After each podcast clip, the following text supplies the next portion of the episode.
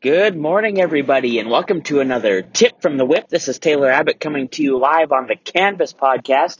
Hope you guys are doing fantastic today, and I've got a short and sweet tip from the whip for you guys, something to think about as you go through your day here today after listening to this. And it's an interesting thought, but I know people always say, man, you have got to have your passion for work, right? You got to be passionate about your work. You got to love what you do. You need to hunt that down. If you're not doing what you love, if you hate your job and you're not looking doing your passion, you've got to quit. You got to do something else. You got to pursue it until you find it. But what about this train of thought? What if I told you that maybe your passion doesn't have to be related to your job at all? Have you ever thought about that? Maybe your job funds your passion. Maybe your job funds those things that you want to do that you are passionate about. Maybe, you know, you want to be a charity worker, but you can't be a charity worker if you don't have some money to go along and support the journey, right?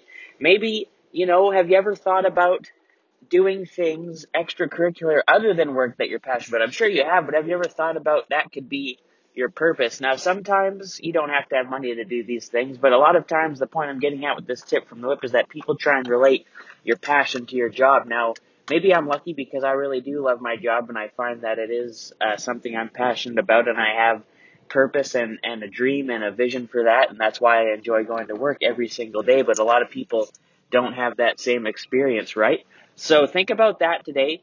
Maybe you don't like your job, but at the same time, how can you leverage that, that the benefits you get from your job, having somewhere to work, being able to pay for a house, being able to pay for your cell phone bill that you can use to make an impact with your social media, all of that stuff. And think about that as having a passion that isn't necessarily tied to your job. So that's what I got for you guys today. That's my tip from the whip for you. Hope you found it usable. Hope you found it enjoyable. Hope you can think about that today. Appreciate you as always for listening to the Canvas podcast. This is Taylor Abbott coming to you live in my whip on the way to work.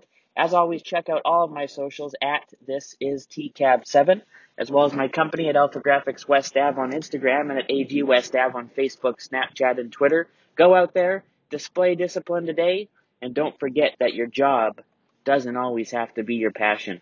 Thanks for listening.